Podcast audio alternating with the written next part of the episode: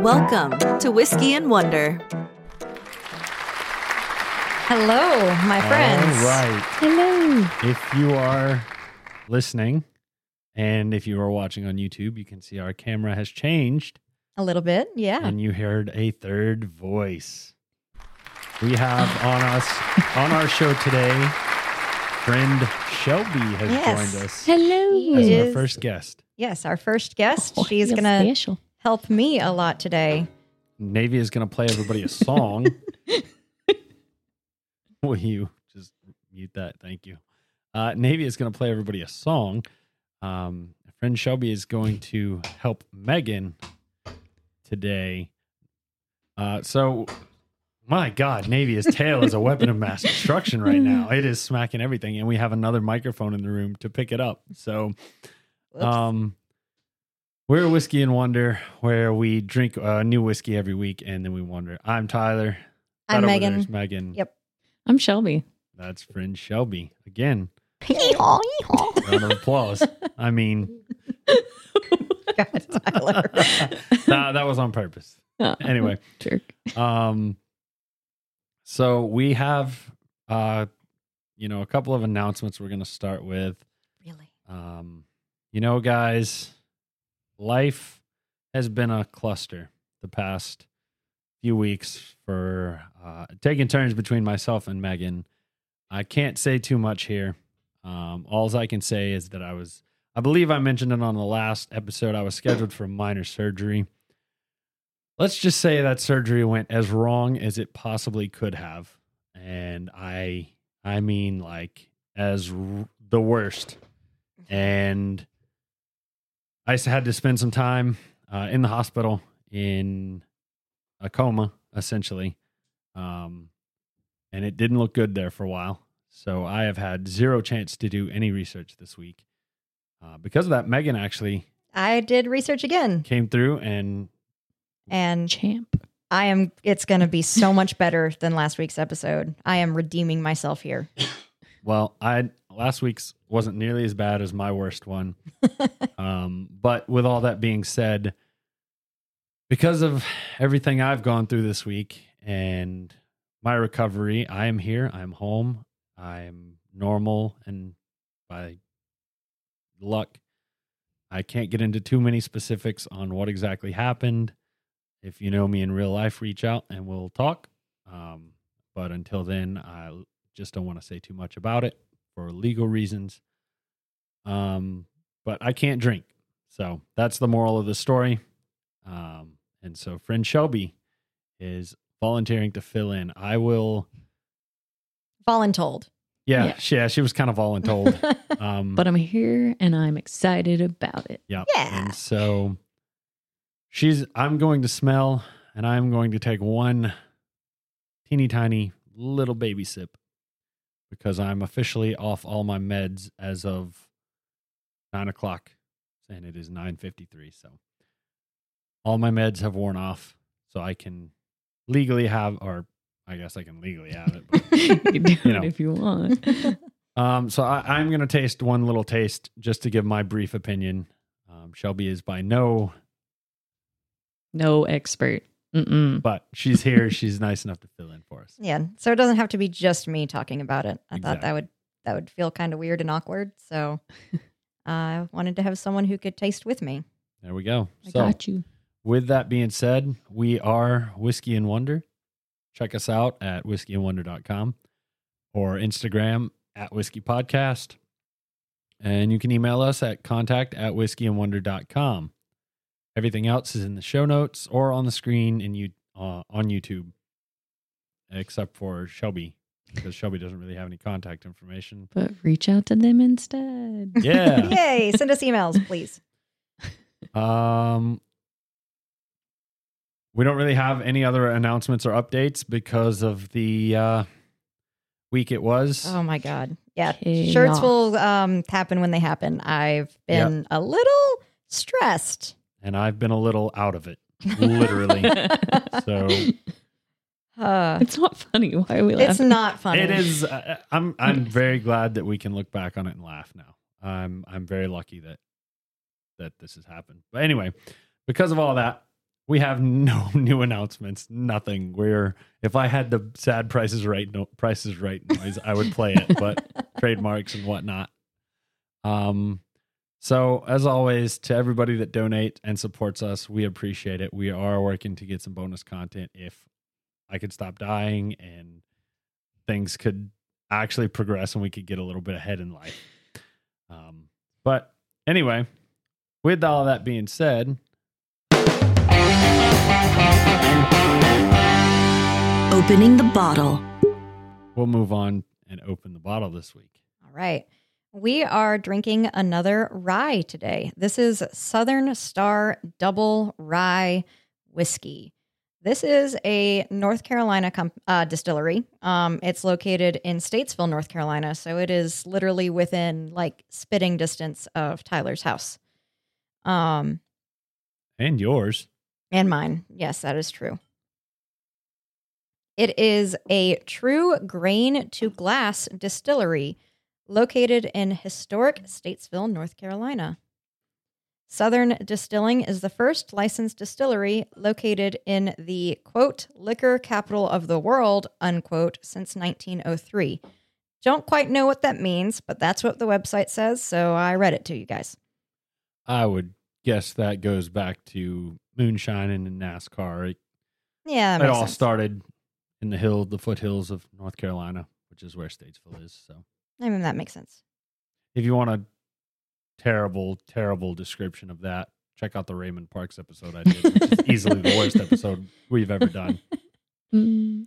Um, from a dream conceived on a family farm, Southern Distilling Company was founded by Pete and Vienna Barger in 2013 as a way to tap into home and heritage and revive the legacy of those deep distilling roots. So, this is a very small company from what I can tell. Um, and I'm kind of looking forward to seeing what they um, bring to the table. Uh, this rye is a very pretty color. Um, it's nice and ambery, kind of like almost a liquid gold. Um, so that makes me pretty excited. Tyler, you're smelling it. So what do you? I am, and I I don't know how to describe the smell. A lot of people have mentioned Southern Star that we need to do something from them and that we need to get up there and take a tour and whatnot. Um, so I'm hoping for good things. What I do smell uh, it, at the end is definitely a little bit of uh, a very small amount of burn your nose hairs. Yeah, definitely not overwhelming. Um, I would say it's a little bit citrusy as well as I wonder if this is in a sherry cask. yeah, Um, because I'm definitely getting like a sherry type. yeah. um, I was I was gonna say a little bit floral, a little bit citrus, Um, but and, sherry is a very good descriptor. Uh, does not look like their website says if it's brewed in sherry casks or not, but it definitely smells like it is. Um, I think it smells pretty good. Um, It smells really sweet. it's fruity, floral. Um, it it smells to me like a sherry or a brandy, um, and not so much a a heavy rye whiskey like I was expecting. So I'm curious to know what we're going to get when we uh, give it a taste. And as you guys could see when I held it up to the thing, we only got little shooters of it, um, just for. Uh, honestly, Megan, why did we only get shooters of it? Because it was at the checkout thing, and I have poor self control. Okay, well, that explains it. Megan's the one that got this. this so, um, Uh, if, if you notice, I I took Shelby's glass and I sniffed it. I honestly I wasn't gonna drink, period, but I really, really wanted to try this, so Yeah. I am gonna Try. take a little sip. Well, we are supposed to be smelling warm and caramely with a subtle sweetness. There's a spiciness that comes through as well that reads more of a cinnamon spice than a pepper spice. I agree wholeheartedly with that. It's Yeah. a very smooth. It's not a burn your nose hairs, but it's a noticeable spice on the back end. What on right. the front end? You said vanilla and sweet Uh, caramel. Caramel and sweet. Mm. Um. Okay, I took a quick sip, um, hoping to get something in my mouth so I could fill some dead air as you taste it. Well, Um, I literally just like got a drop on my tongue, and all I can say is it burned. Yeah, Um, yeah, it burned pretty um heavy going down. I am getting a really orange citrus um on the back end, um, almost like an orange peel. I would say like it's it's very very citrusy right at the end. I disagree. Really? Yeah, the citrus hit me up front, right on the tip of the tongue. The the finish is long, spicy, and it's more. It's not the peppermint spice. No. It is the actual spice that I'm lingering, and it is mm-hmm. very leathery, leathery, Get leather. earthy, is what. Yeah, I mean, it's still. I took one sip, and it's still burning, and it's still lingering. I'm I'm out. I'm tapping Okay. out. Um. I taste the caramel and the citrus Really? hey, Where Yeah. do you taste the caramel? When initially. initially? yeah, Yeah, that's what I I got it initially too, and then at the end I get the citrus. I feel like it goes away really fast. Though, Yeah. the caramel. It definitely Yeah, does. for what, sure. What is lingering in your throat?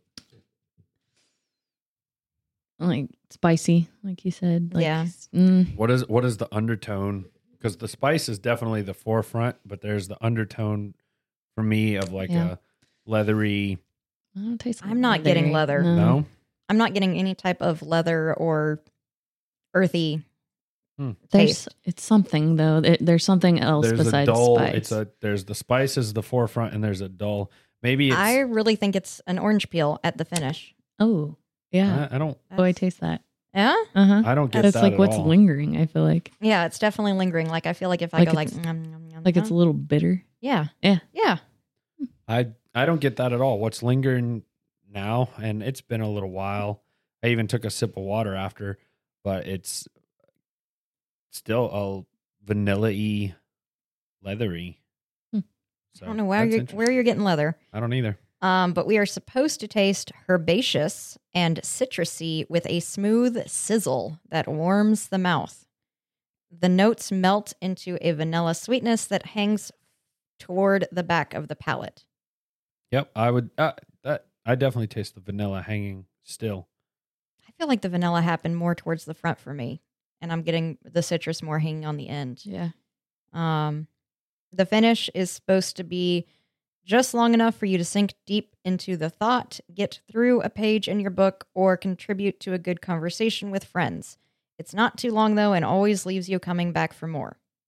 I Disagree. Yeah. I disagree. Also. that it's not too long of a finish. I feel like it is a long finish. Yeah, I, Yeah. I, I feel like it's a very long finish, mm-hmm. but definitely. depending on you know how you want to drink your whiskey. I mean, if you want to sip it and while you read a book or have a conversation, I mean, I would say that's a that's a pretty pretty good length of a finish. Um,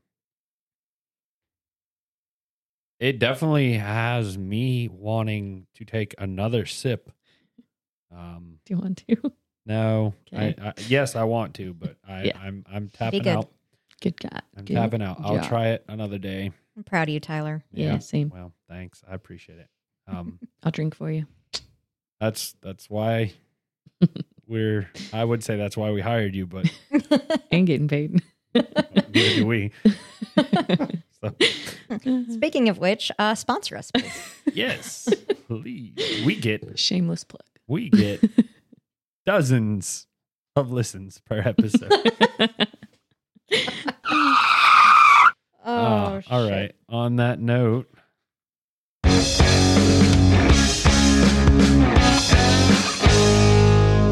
It's time for the Wonder segment.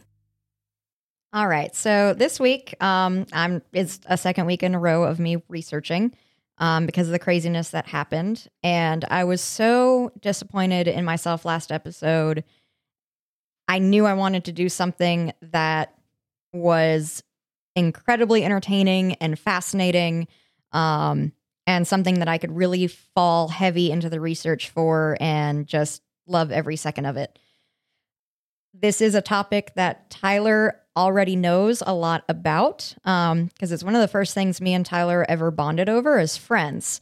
Um, Yeah, I, honestly, I think that was when we kind of made that transition. That's what started the transition mhm. in our relationship from when we met Yep, to friends. to friends. Yeah, I agree. Um, so it was just to preface this, Megan mentioned that um, earlier this evening, and I basically just flat out asked if it was this topic, if it was a specific topic. But and and I know you guys have heard on here, Megan and I referenced a previous podcast we did. Um, was I right earlier? You were wrong. I I'm was- letting. I'm saving that topic for you to do because I For know it's me something to you know do. so much about. Yeah. Okay, I have an okay. All right, I'm curious as what your topic is then because I thought of another one related You. similarly. I mean, if you think about it hard enough, you're eventually going to run into what my topic is about. Okay, well, I'll- I'm, I'm Um, curious then. The So, anticipation is This killing is me. this is hopefully something Shelby has never heard of, so it will be her first time on this wild ride.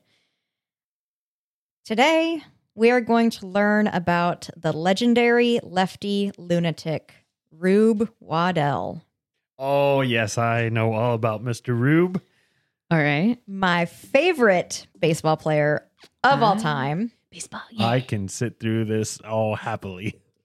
Fantastic. All right, so let's. I'm going to talk a lot here at first about baseball and the statistics. This is not what the show is about. Hey, if you don't like baseball, please just hang on for a few minutes, get through it, listen to it, because I am only going to talk about this a little bit. And most of his story does not involve baseball at all, but involves him being the most unique person that has ever walked on this planet. Uh, and I would also like to say, if you don't like baseball, shame on you. True. So he was born George Edward Waddell on October 13th, 1876, in Bradford, Pennsylvania. As of today in 2021, he is still ranked in the top 100 baseball players of all time.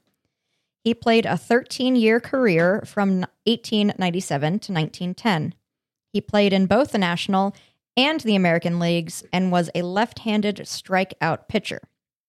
He was ambidextrous, he batted right handed, but he always pitched left handed, and he was amazing.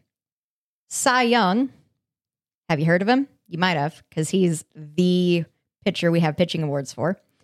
Cy Young called Waddell the greatest left hander of all time. Connie Mack and Christy Mathewson, also baseball players, believed he was the greatest pitcher ever, period.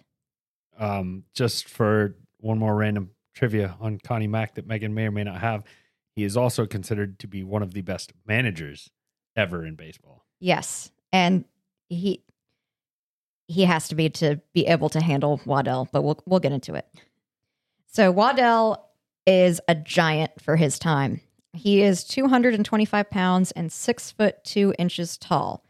He has very large feet and very large hands, even despite his size. They're big even for him. So most likely historians believe he had some form of giant giantism. He could nearly touch his middle finger to his thumb while holding a baseball. It fit in his hand like a billiard ball. So if I touch my thumb to my finger, I think that might fit a golf ball. Maybe. Wait a minute. Oh, do you have a golf ball or something? No, I have a you baseball. have baseball. It's signed by uh 2020 National League. Oh, I don't wanna valuable touch it. player, Freddie Freeman, I'm not going to touch it. and also I didn't know you had that. Evan Gattis. Yeah, Freddie Freeman. Look at that. Wow. I got that That's signed. nifty. Yeah. That's super Um, nifty. So I'm gonna try to do this without smudging any of the signatures here. Just for reference. That's what I got. I can- Tyler has big hands. Yeah. so. I have long fingers. I don't Yeah. have big hands. I Well. can't palm a basketball. But yep. So just for Yeah. reference, that is a legit league size baseball Yep. signed by Freddie Freeman and Evan Gattis, if anybody else cares. Um, so he his hands were humongous. He had full grip and full control of his ball. And his spin was insanely controlled. He could throw a curveball at the speed of a fastball. He threw screwballs just as well as Christy Matthews, who was famous for screwballs.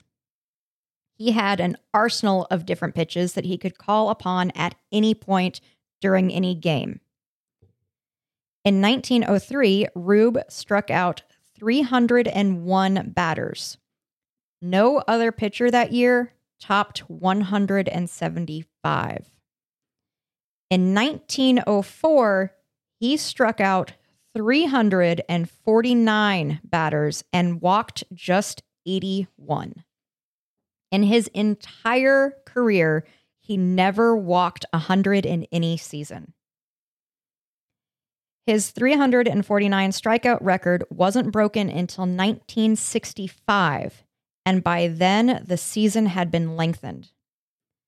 In 1904, Rube missed eight starts because of an injury, and he could have possibly broken 400 strikeouts if it wasn't for that injury.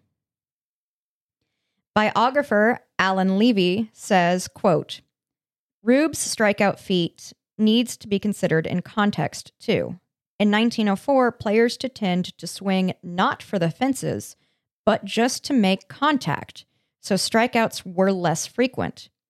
Here, Rube was a phenomenon, far beyond the normal play of his day. The 349 he struck out in 1904 bettered half the total of any other team that year. Unquote. So he officially played professionally for five teams in the major leagues. He played for the Louisville Colonels, the Pittsburgh Pirates, the Chicago Orphans, the Philadelphia Athletics, and the St. Louis Browns. He won the Triple Crown in pitching in 1905. So, Triple Crown in pitching means he both led the league in wins, in strikeouts, and had the best um, earned run average. For anybody that doesn't know, that's the amount of earned runs you give up over nine innings, averaged out throughout the season. Yes.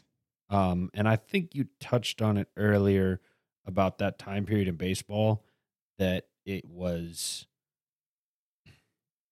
he was he was pitching in the dead ball era. Yes. That is an era where the ball did not fly.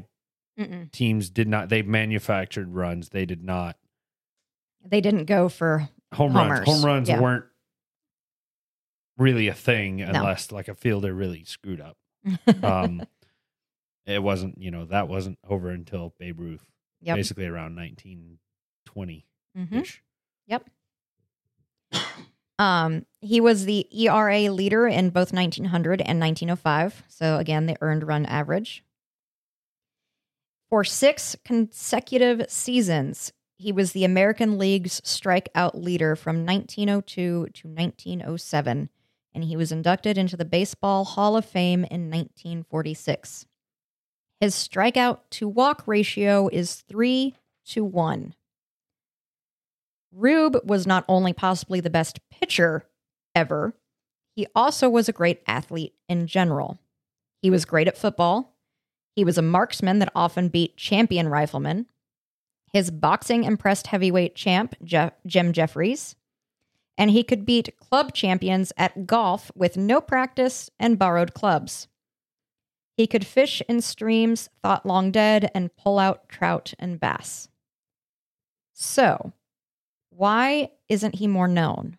Why isn't it the Rube Waddell Award instead of the Cy Young Award?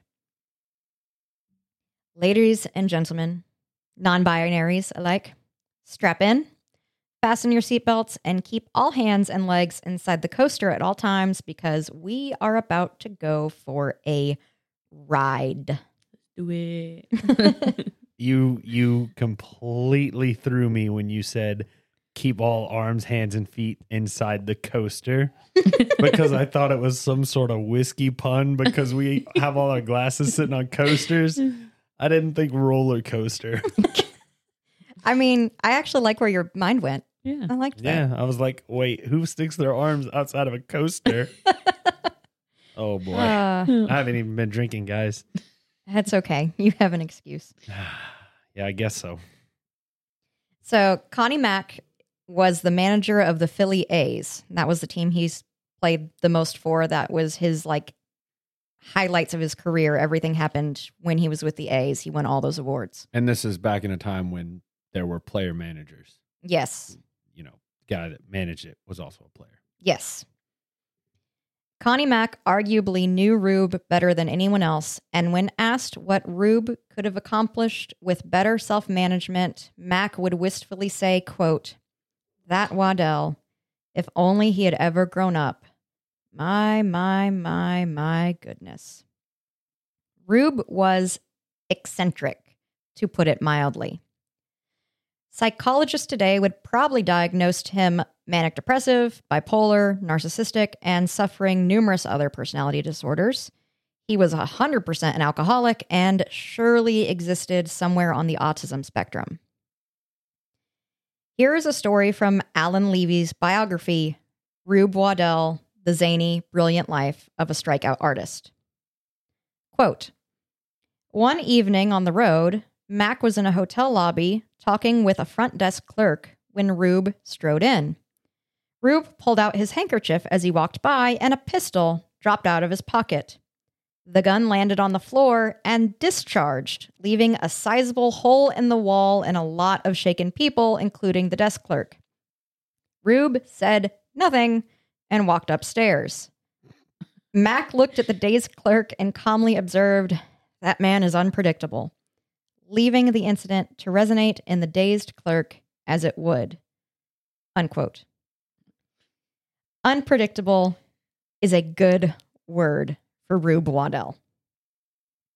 Connie Mack said, quote, I have been in this business for a couple lifetimes. I have seen them all. I have seen Wild Bill this and Screwy Sam that. But in his heyday, the Rube made them all look like amateur night. I never suffered a dull moment as long as he was on my payroll. But when he was right, I've never had another who could touch him. John McGraw, manager of the New York Giants, said, quote, No one ever knew exactly the mental process that enabled Waddell to think so clearly and quickly on the field and then do such nonsensical and freakish things off the field. Alan Levy compared the Rube to Paul Bunyan, Huckleberry Finn, and Forrest Gump with one key difference. Rube Waddell was not fictional. This is his story, recorded and researched as true, provable fact. There are no exaggerations here, there are no tall tales. George Edward Waddell's life will seem fake, but it is as real as you, dear listener. This some real shit, y'all. So, George Edward Waddell was born in 1876 to John and Mary Waddell. He had four siblings, and from age three, George stood out as a different sort of child. At three, he simply walked away from his family's farmhouse and into the firehouse. He proceeded to stay there for several days, sleeping among the firemen. He liked it there. And fire stations, fire trucks, firefighters would be a lifelong obsession. We'll get to it. At seven, he was annoyed that a fish was evading his hook, so he just jumped in the water and grabbed it with his hands. George Edward was literate, but seldom attended school. He had better things to do. Like at nine years old, he would help tend the farm and quickly realized crows would swoop down into the field and steal seeds that farmers planted. So he started to carry rocks around in his pockets and would hurl the stones at any crows he saw. He could throw hard and accurate, and the birds gave the future pitcher plenty of practice. He threw rocks both left and right handed, though in baseball, he only would pitch left. At 19, he began to play ball for the Butler, Pennsylvania team. Now, back in this time frame, back in this day, um, baseball was a it's it was the wild west of baseball. Um, there was very little um, structure, very little actual rules. So there was like different croppings of teams and different leagues all over the entire country. Um, so I guess I would describe the team he played uh played on uh, in Butler as what we would call a minor league team today. Um, it was it wasn't you know just some kids playing in their backyard, but it wasn't crowds of thousands of people either. Baseball was organized at the time. There were just multiple leagues competing one another. If you've listened to our podcast, if you listen to the Super Bowl and the history of the NFL episode, um, similar to how the NFL had multiple leagues, football leagues competing all at one time and eventually merged into one Major League Baseball uh, and one National Football League. That's basically what was happening at this time. Yeah. So I mentioned that because um, he originally grew up playing country bumpkin baseball. And in Butler, at first, on bouncers that went back to the mound, and a bouncer is a ball that goes back to the pitcher, basically. Get hits, it gets hit with the bat, goes back to him. So on a bouncer that came back to him, he would scoop up the baseball and fucking whip it at the runner. He'd clobber the shit out of them because he had been taught that hitting a batter with a ball would get them out. His team had to explain to him that he couldn't eviscerate runners and hadn't been allowed to for 20 years as of 1895. So, this dude, this huge dude with a strong arm, would pick up a baseball and lob it at the dude running because he thought if he hit him, the dude would be out. Yeah. At one point, that was a rule of baseball. It was, but not for 20 years. Yes. So dodgeball and baseball was a thing. Yeah, I mean, I guess if you put yeah. it that way, yeah. Yeah. I wouldn't thought thought of it, but like that. But yeah, yeah, Shelby. I mean, actually Realistically, if you are hit by the, if you're a base runner inside the foul lines, you're hit by the ball, you're out. yeah, Unless it's like uh, you're sliding into the base and third baseman misses it. Yeah. But like if you're running from first to second and the ball hits you, you're out. yep, I didn't know that. I, I don't think it's like if they throw it and it hits you, but off the bat, Oh. that's bat, that's interference. Yep. Waddell's attendance would struggle his entire career because he would often get bored and just walk off the mound in the middle of the game. Remember his love for fire and fire trucks and Yeah. firehouses? Well, Rube often volunteered time fighting fires. So much so that in Butler, he wore red skivvies so that if he heard a fire truck, he could strip down right on the field and take off after it in proper fire attire. He did this so often that managers tried to stop Rube by changing dress rules. Red underwear was not allowed to be worn with his uniform. Problem was, Rube only owned red underclothes. So he just started going commando. there was one reported time where Rube heard a fire bell and stripped off his uniform mid game, either forgetting or uncaring that he was buck ass naked underneath.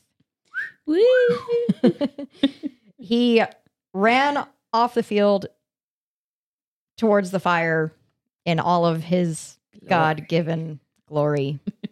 You know it had to be flopping. Just uh, that that is big dick energy. It was just flopping it down to his knees, probably. God, Jesus. I'm just saying. Oh. Uh, in 1896, Waddell moved to Franklin, uh, Pennsylvania. Sorry. Let's start that paragraph over again. In 1896, Waddell moved to Franklin, Pennsylvania to play for a new baseball league called the Iron and Oil League. It was in June that June in Franklin that Waddell earned the moniker we know him by, Rube. There are three probable stories, all which boil down to George Edward Waddell's appearance. In the late 19th century, Rube was slang for hick, country bumpkin, farm boy, etc. And Waddell was big and broad and goofy.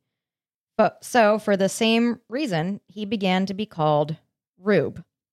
And at first, Waddell hated the nickname, going as far as to shove a man down a flight of stairs for calling him it. But eventually, the name grew on him. However, he would always be called Eddie by his managers and friends. I did not know that. Mm-hmm. The Iron and Oil League failed, and Rube went back home to the farm in Prospect, Pennsylvania. He went back to playing irregularly in Butler and annoying or endearing his family and community with his antics. And it seemed as if his short baseball career would be over. But Rube decided he wanted to go to college. He wanted to play college ball. So he applied for a team in Youngstown, Ohio, in the Interstate League, but was rejected for being, quote, slow, unquote. He applied again and was completely ignored. But then in the spring of ni- of bleh, in the spring of 1897, he got an offer from the Pittsburgh Pirates. Ever heard of them? Scouts saw him in Franklin and thought he had potential. The Pirates were coming off three mediocre seasons, and new manager Patsy Donovan thought the team needed new talent. Donovan asked Waddell to join him for breakfast and then practice with the team. Eager for free food and baseball, Waddell agreed. But he must have done something offensive during breakfast because Patsy Donovan dismissed Rube immediately before even seeing him throw a ball. We have no idea what happened during breakfast that pissed the manager off so much. But Rube went home with a full belly and a quote, cup of coffee, unquote, worth of a career. But then another offer came, this time from a college. Volant College wanted him to play for their baseball team and didn't care that he had no education ambitions. Volant College was competing for tuitions and thought that a good sports team would encourage enrollment. So Volant said that they would give him free room and board, free tuition, and supply his chewing tobacco. He also would earn $1 per game he played. Waddell never attended class, but he did play drums in the school band. He also knew how to play piano, but could not read music. So this dude was a genius. For all of his social faux pas, he was brilliant when it comes down to it. Yeah, I I definitely think this guy would be on the autistic spectrum. Oh, yeah. Brilliant and good at like all sports, it sounds like. Good at all sports and could play music by just hearing it. That's crazy. Yeah. I forgot what that's called. That has a certain name. Um, Yeah. Uh, I can't I'm, remember. I'm gonna. Google. sorry, do I keep moving? Well, I keep hearing Megan uh oh. and yours too. That's why I keep playing with it. Okay. So oh, I'm sorry. no, you're fine. It's it's the fact that it's a very Am I very being too loud? no, it's a very cheap quality mic that Shelby is having to use. All right. We'll So, make it work. Yep. All right. So during the season that uh, Rube played for Volant, they lost one game. And they lost because a couple of guys from Mercer, Pennsylvania, literally kidnapped Rube at gunpoint. They drove him to Mercer and held him there until it was too late to return to Volant for the game. Now, Rube did not take this team, uh, the college team, seriously at all. In fact, he would often like send his team to the bench and pitch with no defense behind him. He'd then do handstands and cartwheels after striking out his opponents. He was a bit of a showboat. Mm, Yeah. Unwritten rules, my ass. A little, little cocky. After games, Waddell would take his $1 and treat a girl to a date at the soda fountain. Soda back then cost a nickel, and he'd often spend his entire dollar in one sitting. Waddell loved military uniforms, and as a young lad, he enrolled into the National Guard, unaware that the military required their personnel to be in the Guard. so, one day when he was pitching, the National Guard stomped out onto the field and arrested Rube on the spot. This is brilliant. And I have to share word for word what I read um, of Alan Levy's biography. Um, this is from page 17. Quote Waddell landed in the stockade, and his pitching prospects for the rest of the summer appeared bleak. With so many tight spots in which he would find himself, Waddell always seemed to have the briar rabbit knack for escape.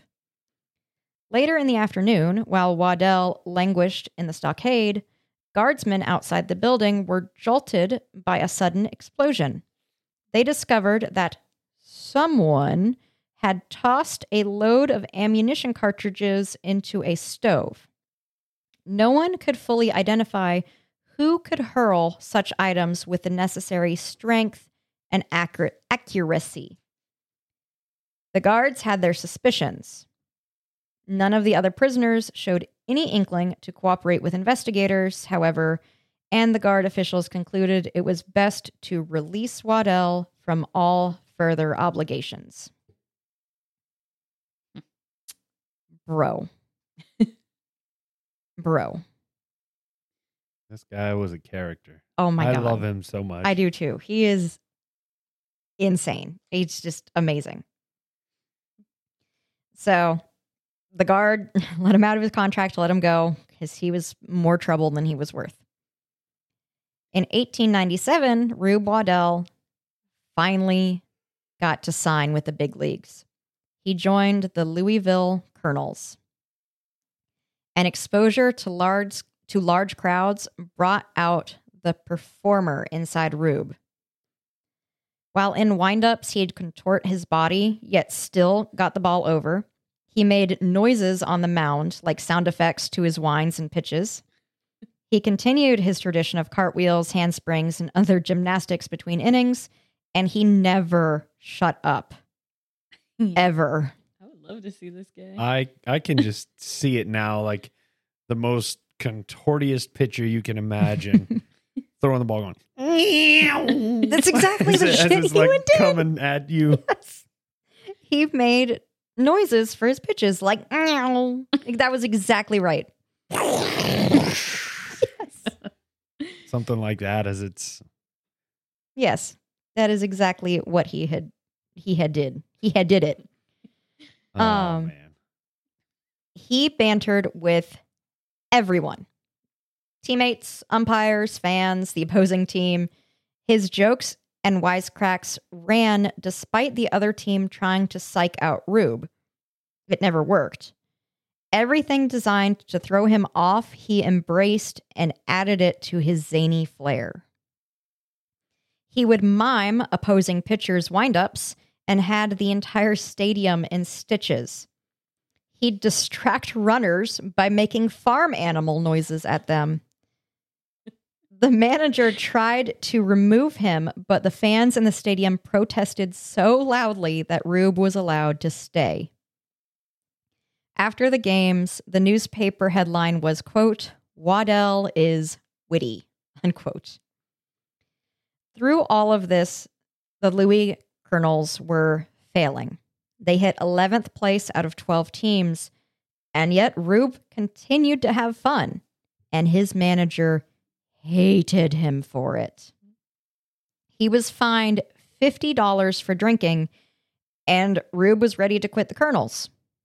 So he did. Successes often went to Rube's head, and he would celebrate with exorbitant amounts of alcohol. And if he wasn't wasted, was used a lot in talk about him. Papers saying things like Rube is a wonder if sober. Paraphrasing. So he wandered up to Canada and played ball there for a few months, but was back in the States come August. One day in July, a game was literally starting, all players on the field except for Rube. No one knew where he was. Then, in the grandstands, comes Rube running toward the field. He had been playing with kids and lost track of time. So he cut through the stands, ran onto the field and to the bench, actively changing clothes as he went. Despite his entrance and tardiness, his team won that game 15 to 3. Rube struck out 9 players. Baseball was just a game to Rube. He never thought of it as more than a game. He was just a big kid and he was just having fun. He'd often, throughout his entire career, jump into the stands and interact with fans. He'd have someone cut off a piece of his lucky red skivvies, or he'd steal a bite of someone's snack. So, like, a dude could be sitting there eating a hot dog and he would just take it from him and, like, take a bite and then give it back. Like, Thanks, pal. he Yeah. was just wild. Before every game, he poured ice water on his left arm, claiming that if he didn't, he'd catch his mitt on fire. And he truly seemed to believe that. no one knew what Rube would do next, and even opposition joined in his zaniness. Outfielder Sam Crawford would say later that everyone played along with Rube because they were scared of him. He was so good while laughing and in a good mood, they worried he'd be utterly unstoppable if he got mad or serious. Now, despite being in the majors, his wanderlust continued. He still ran off in the middle of the games. He still chased fire trucks. One day, his manager received a telegram from Rube. He got himself lost in Columbus, Ohio, and needed $10 to get back with his team in Michigan. During his week in Ohio, his team went 1 and 5. So his manager immediately wired Waddell the money. One game where he would be facing against Cy Young, yes, that's Cy Young, Rube just didn't show up because he would rather play with a dog. In fact, it was an Irish setter because he had his priorities right. I say I can't blame him. Yeah, I would. right, right, same. I would much rather play with a dog than pitch against the, I guess his like nemesis. It's not the right word. Rival. Rival. Thank you. I don't. I don't know if I would even call them rivals. They just the. I don't think I wouldn't say Rube had a rival. Mm, They uh, history has made them rivals. I would say it more that way. Yeah. At the Yeah. time, I, I don't think Rube really cared. No, he 100% didn't. Yeah. This was all a game to him. He didn't Yeah, care about stats or anything. He just wanted to play the game. Yep. Have he wanted to have fun and live life. Yep. Do you have anything about speaking of dogs? Do you have that tidbit and the other tidbit? So I have bad news. Oh, is that a rumor? That is a ru- in all the research I did, I could not find one legitimate source Okay. that said that was true. So something I had heard reported was that fans, opposing teams' fans, would hold puppies and shiny things behind home plate to try and distract Rube.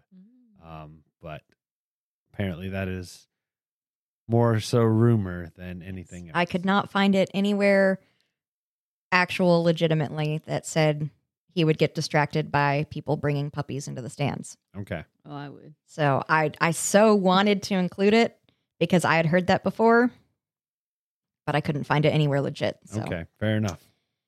But it's nice to think about. It is. The fire trucks are enough. Yes, and that 100% is real, as real as you and I. So, one day, a group of boys ran up to Rube and asked if he could show them how to throw a curveball. These were little boys, obviously. And Rube agreed, but he didn't have a ball. So instead, he would just use bricks. He hurt his arm hurling heavy ass bricks and again infuriated his manager. Because of this stunt, he suspended Waddell indefinitely on July 8th. Rube learned he was suspended from a newspaper and threatened to shoot his former manager, Fred Clarke, ow, if he ever saw him again. So gross, I just had like a hip hiccup burp thing and I tasted apple. I wrote that. Oh. I know what I'm talking about. Yay. Um, yeah, so you burp and you get apple, guys. yeah. Interesting. And that's when Connie Mack decided he wanted Waddell. Mack brought Waddell to the beer capital of America, Milwaukee. But problem. He technically belonged to the Pirates and had since he wasn't let out of his contract when Fred Clarke suspended him. So back to Pittsburgh he went. On October 5th, the Pirates hosted a quote field day unquote at Exposition Park. Players were told to dress in costume. Rube was in his element, dressed to the nines in a full Uncle Sam getup. Top hat, beard, everything. The I want you poster. This guy's a character. He is. And I would pay money to have a costume day at a baseball park today. Ooh, Like, that'd be so fun. that would be amazing. Shelby, get closer to the mic. Sorry. Or pull it closer to you. Hello. Hello, Shelby. There we go. so, as time passed, Fred Clarke never warmed up to Rube. And he basically fought tooth and nail to get the Pirates to let Rube go. And finally, they agreed. And Chicago gobbled him up first. Ra- Rube Waddell became an orphan. Sometimes they were called the Chicago Remnants. Again, this was the Wild West of baseball. So he was a Chicago orphan slash Chicago remnant, and they would become the Chicago Cubs in 1905.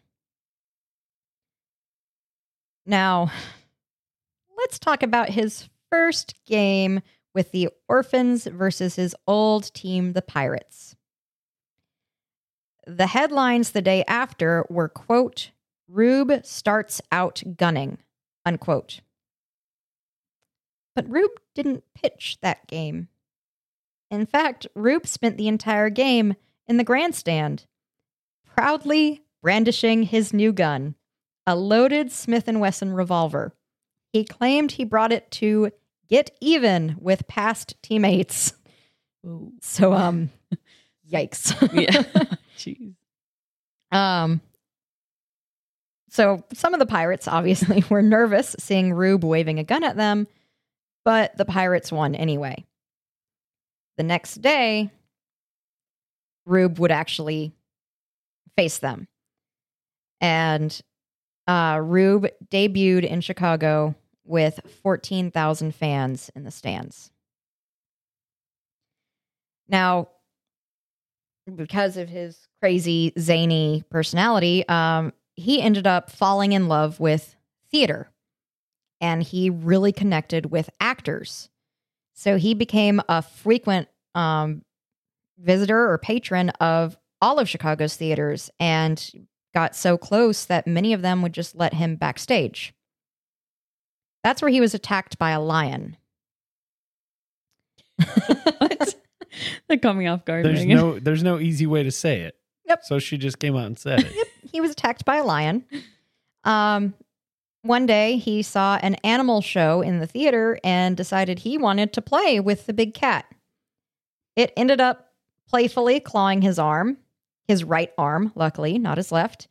And to avoid a fine, Rube claimed he was held up by highwaymen who stabbed him in the arm rather than playing with a lion that clawed him in the arm. By late summer, Wanderlust took hold again, and Rube vanished from Chicago. He surfaced in Wisconsin, playing for a local team that gave him six days a week to fish and didn't make him practice in the mornings. But he vanished from Wisconsin, too. By October, it seemed that Rube Waddell was done with baseball, except that a couple of Chicago players tracked Rube down and asked him to go with them on a tour in the West. Waddell had never been out West, so he agreed. And Connie Mack entered his life again. It was time for the two to partner. Waddell would become a Philadelphia athletic and be managed by Mack. On July 1st, 1902, Rube pitched a perfect game for the A's. Tyler, what is a perfect game? A perfect game is a game in which nobody reaches base. Via it's not 27 strikeouts, but it's nobody reaches base. No wild pitches, no singles, no hits, nothing. No errors, nothing. Nothing. 100% perfect game. There are only a handful that have ever been thrown, if I'm not mistaken. I'm looking it up now. Well, as you look that up, this game was enough that baseball folks talked about this game for 20 years, and a poet even wrote a poem about it. He was staff on the Philadelphia Inquirer, and the poem is fucking horrible, but I'm going to read it anyway. Oh, I'm sorry. I also failed to mention uh, there's no walks in a perfect game either. yes. No base runners at all. Yep. All right. So the poem goes, quote, A Reuben to the diamond came, the rooters rooted free. You've all heard rooters just like them before. He spat upon one horny hand and wiped it tenderly. You've also seen them wipe it there before. Up to bat the Orioles rose, his face was filled with glee. There, various brands of glee you've seen. There are various brands of glee you've seen before. That is what it says. Jesus Christ. Strike one, the umpire called. Strike two, the umpire said. Strike three. But you've seldom seen these kinds of strikes before.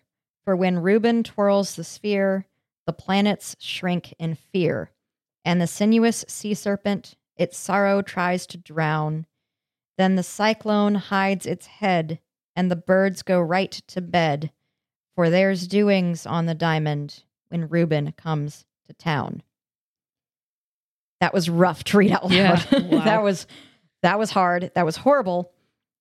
But this was the first poem Rube had written about him. It would not be the last. Rube took the A's to the top. Did you find out the number? I did 23 times in Major League Baseball history, with 21 of them coming since the modern era of 1901. Wow. So Just, That's hardly anything. yeah. When you Out think of- about, Yeah. 162 games played per season. Well, now that's fluctuated since, you know, 1901, but per 32 teams, Yeah. That's per not- how many years? And there's been 23 total. yeah. Yeah, absolutely ins- insane. There's actually only ever been one thrown during the World Series, Mm. and that was thrown by um, it was 1956. The Yankees pit- pitcher. Oh, I just saw his name, Don something. Uh, Of course, it was a Yankee. Don Larsen and Yogi Berra caught him. Oh, Yogi Berra. I knew that. So uh, there is so much to talk about Rube. Um, I'm going to go over some of the things he did. He did. I'm going to go over some of the things he did when he was an athletic. During those six years, he saved a woman from drowning, ended up bartending at a local saloon, shot a friend through the hand, married and divorced more times than he can recall, starred in a play called The Stain of Guilt, caused a rule that forbid eating crackers in bed, carried a burning oil stove out of a building before it could start a fire, and continued to do Rube stuff, as in chasing fire trucks hmm. off the mound. I, I gotta interject here. Please tell me you have more information on the crackers thing. I know that one, and if not, I'll interject a little bit that I know. So I didn't write it down, um, and you haven't talked a whole lot. So tell us about the crackers. So essentially, at this time, as the team would travel around, they had um, uh, the buddy system, like uh, and Rube roomed with a catcher. They were roommates in whatever hotel or whatever, and uh, yeah, the catcher fucking absolutely re- refused to room with Rube anymore because he kept getting crackers in the goddamn bed every freaking day and night. Yep. so they finally had to ban crackers in bed. Um something I wonder today if in Major League Baseball if it is still banned. Like it's such a random rule. I know, right? Like could a member of the Braves be like eating crackers in bed on the road and get like his wrist slapped? I don't know. With the way the Braves season is going recently, yes. Probably. What will happen is he will he will get suspended from baseball for 20 games or something. Uh, so as you guys have probably realized, because I keep mentioning um, Alan Levy or Levy, I don't know which it is. Um, that he's a biographer that wrote a book on um, the Rube. I got a huge chunk of my sources from this book, and this easily have could have turned into a two-parter. Um, but I decided that I didn't want to do that. Um, if you guys are really into learning more about Rube, because dear God, there's so much more, I want you to support Alan Levy. Go out and get his book. I would And 100% second that. Learn more about this man. yes, There's I I feel like Megan's painted a very good overview, but there's a lot there is so much more. that If you're interested at all in anything I've said, get this book. even if you're not interested in baseball, this man was just a He was phenomenal. yeah. otherworldly. So he had his career with the A's and he was doing great. And his alcoholism worsened and worsened, and his ball game was affected. On the off season, Browns owner Robert Hedges hired Rube as a hunter to try to keep him out of trouble. At one point, Rube Waddell became a professional alligator wrestler one offseason with fellow baller OC Shrek Schreckengost. And Shrek and Rube basically became inseparable best friends from there on. They were alligator wrestlers together. Despite Connie Mack and the rest of Rube's friends trying to keep Rube engaged, the alcohol kept winning. In 1909, he passed out mid game, blackout drunk. He was released from the majors in 1910 and wouldn't play another major league game.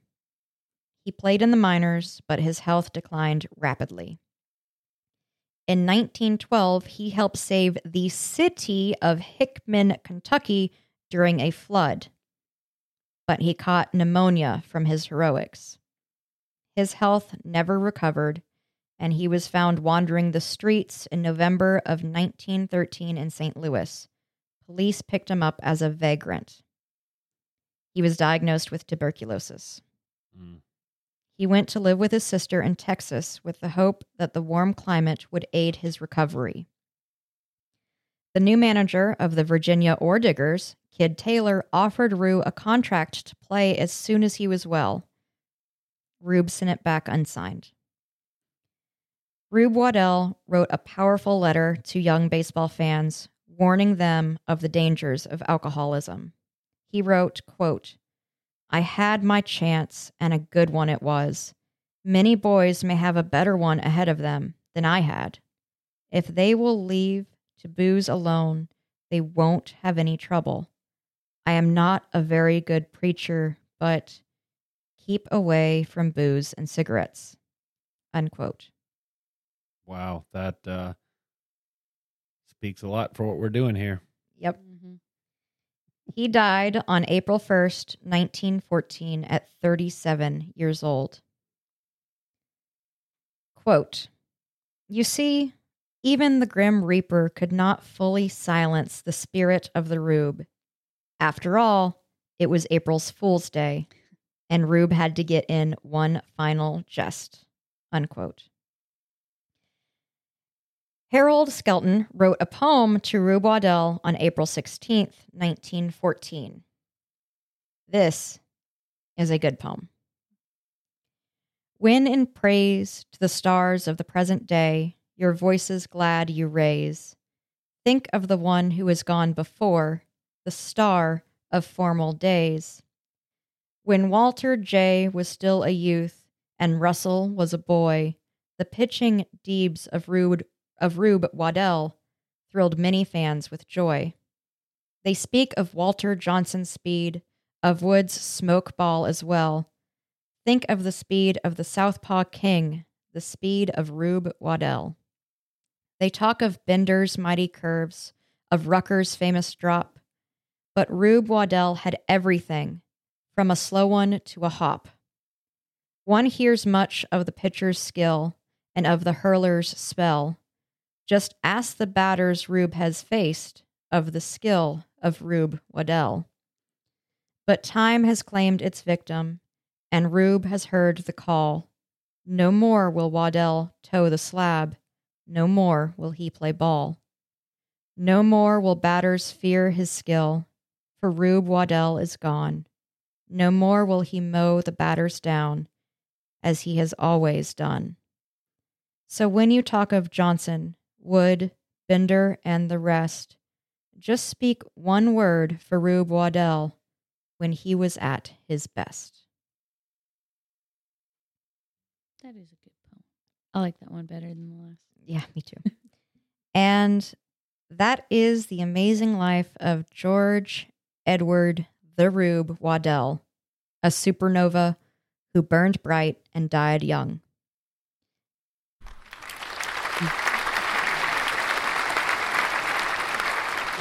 So how old was he when he died? 37. 37. 37. He lived. God, did he live? He lived more in his short life than a lot of people will do. yeah. In, in lifetimes twice as long. Yes. So, Um, here, I would like to interject um, that if you have a problem drinking, please seek help. Um, reach out to the problem drinking helpline. Its number is 1 800 662 HELP or 1 800 622 4357 or visit findtreatment.gov. yep, we have that in our show notes at the bottom. Yes. So, um, on that note, we're gonna get out of this, and I'll do a quick. Uh,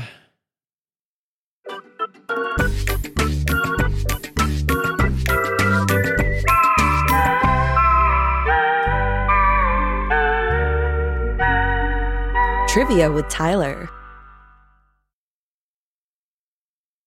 all right, so I've got a couple of these lined up here in my phone here, um, and I was just looking over them.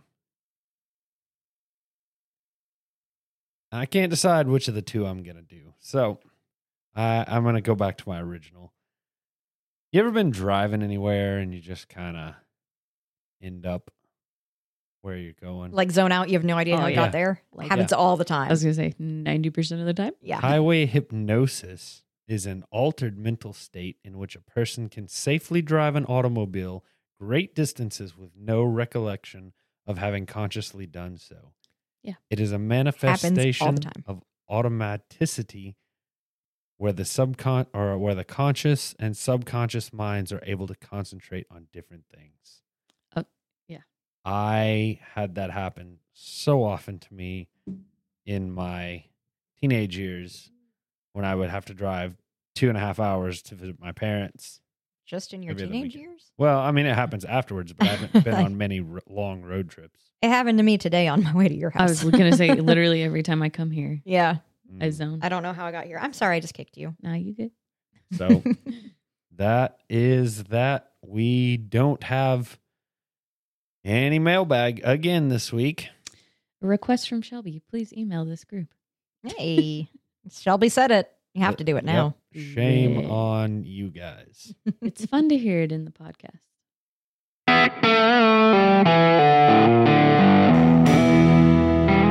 Final thoughts. All right, Shelby. Well, So Apple, definitely when you burped, I like I same. I wrote it down because I was like, oh, I don't want to forget this. It's a, it was overwhelming. Apple. yeah. Yeah. It was very shocking. Like I was not prepared. That's very interesting. Yeah, I would have never. I feel like you would like it because Yeah. you're always talking about how you like Apple. I do. I Yeah. I, I enjoy. this is one that I definitely think we should probably buy Yeah. uh, again. Okay. Um I thought it was like, it- and I'm not the whiskey connoisseur here, but it was fairly easy to drink for me. Yeah. Yeah, it Yeah. does have a bit of a burn, a lingering burn, but Yeah. it's not It's- Overpowering. yeah, it's not a heart burn. Right. burn. It's a different kind of burn. Yeah. Yeah, So- I that Okay. that was something I observed just from the one sip that I had is that it was a fairly smooth, easy drinking. Yeah. whiskey. I thought it was like a tongue tingle versus like the burn all the way down. yeah, I like that description. Yeah. Tongue tingler. New term. It's a tongue tingler. Um, I mean, overall, I've been the presenter, so I haven't got to drink as much as um I would have, but the flavor has stayed consistent. Um, the aftertaste is that sweet fruitiness. Um, I really, I really like this rye. This is another rye that I think um is good, and I'm gonna say um good job to that distillery out of Statesville, um, Southern Star. You guys are doing something right, and I look forward to uh, touring your distillery and hopefully recording an episode from there, maybe one day. Ooh, Yeah, that would be cool. That'd be really cool. Goals. So, what would you rate it? Or I'll Ah. let you go ahead and take another sample since you've still Yeah. got some in your glass. Okay. Shelby, what would What you you rate it out of ten? Ooh, I get to rate. Yes, I and it'll, it'll even go on the uh, website. In parentheses, Shelby. um, I would go with a seven. Seven out of ten. Yeah, I felt like for me especially, I have a hard time with that burn, and I didn't really have it with this one. Um, again, I don't drink a lot of whiskey, but I think I could drink that one. I, Yeah. I'm right there. Um, well, Shelby, I was struggling between a seven and an eight. Um, and I guess we'll we'll roll double sevens. I'm gonna go a seven right there with her. All right. Well, I don't know if I should give a rating or not. Um. Do like a tentative rating. We'll put a star by it. Yeah. Yeah. All right. Well, Mhm. I just from the one sip that I had, I again, it's something that would be smooth,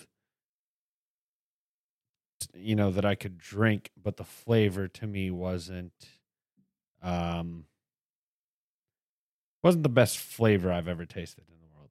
To me, it was a very the the finish was a little too the underlying tone to me in the finish came out it hung with me too long um and i for whatever reason i just didn't like that underlying flavor whether you want to call it the to me it tasted like leather and i just Interesting. I still don't I- taste that. you know maybe my taste buds are all jacked up Mhm. who knows after what all I've been through this week. um, I will say that it grew on me. Like, Yeah. would- I, don't think I would have rated it as high. I wouldn't one have at the very beginning. I wouldn't have rated it very high. see, and Yeah. that's that's what I, Yeah. I'm kind of missing out on. Yeah, that. Mm-hmm. because I'm my rating is definitely going to be lower than you guys. I was going to rate it like a five. Yeah, Um, That's fair. So Yeah. It's a good shooter, by the way. I shot yeah. my last bit, and it was a very good shooter. okay. So. Well, I'm I'm going to go with a five on my one little sip that I had, just with the expectation that next time I get it, I will like it a little more. Five asterisk. Yeah. Yeah. So, all right. Well, All right, guys. Um, I appreciate you guys sticking around, listening, um, hanging out, and tolerating our crazy schedules and all life. the crazy life thing that happens. Um, as always, me and Tyler are a two man team. Uh, it is just us, and when something happens to one of us, everything kind of falls to the wayside. So, thank you guys for those of you who do stick around and uh, don't get upset that an episode might be posted late, or don't get upset that a week is skipped. Um, that's huge and very important, and we appreciate you guys for your support. It's Yep. amazing. Absolutely. Uh, we try to be really consistent with these and get these out every. Usually we record them Sunday evenings and we try to get them out Monday. You know, uh, and even if we're not able to record on on Sundays, we try to record on Monday and get it out as soon as possible on Monday. Um, but unfortunately, sometimes Life happens. life does happen yeah. good and bad and everything in between. yep and so you just got to take it as it comes Yep. and we'll continue to do so but we are in the meantime going to try to be as consistent as possible Yes. um, everybody give a round of applause for friend shelby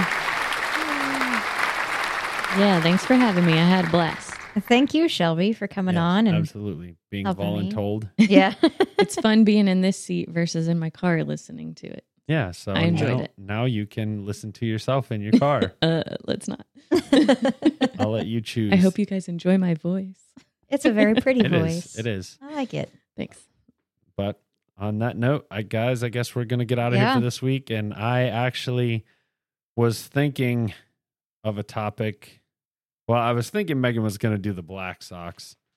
Um, but I thought of another topic from baseball that I want to cover, and I'll have to look into it and see how much exactly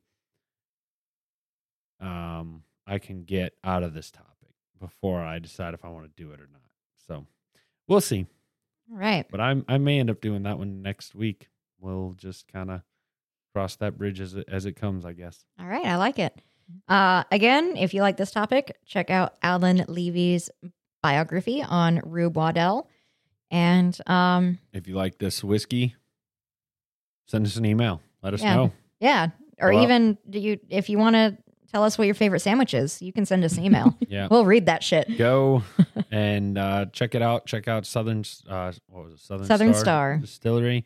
Their uh, rye blend. Double rye blend. Yes. Where's the bottle? Yep, double rye blend. Check them. Check those guys out. This was uh, apparently pretty good. I'm, I'm a little. Apparently. I'm a little frustrated that I didn't get. I wasn't able to drink a It's full right. one, We'll- so we'll, catch you up. I will Mhm. have to get on that. Yep. Get caught up on that one. But anyway, we're gonna get off here for the for the week. I hope everybody has a great week. Happy Memorial Day to all our all those who passed on while yes. serving. Thank you for your service. Yes, thank everybody that you know it's Memorial Day, so I don't want to thank anybody that's alive, but to all those who gave gave their lives, thank you. Yes, for sure. So. All right, guys. Um, problem drinking. Check our show notes. Get some help. There's nothing wrong with having a problem. We love you. We hope you love us. Have an awesome week. Shelby, do you have anything you want to add at the end here? Now you guys are awesome. Keep doing what you do. All right. Awesome. Thank you. On that note, don't drink and drive. Cheers.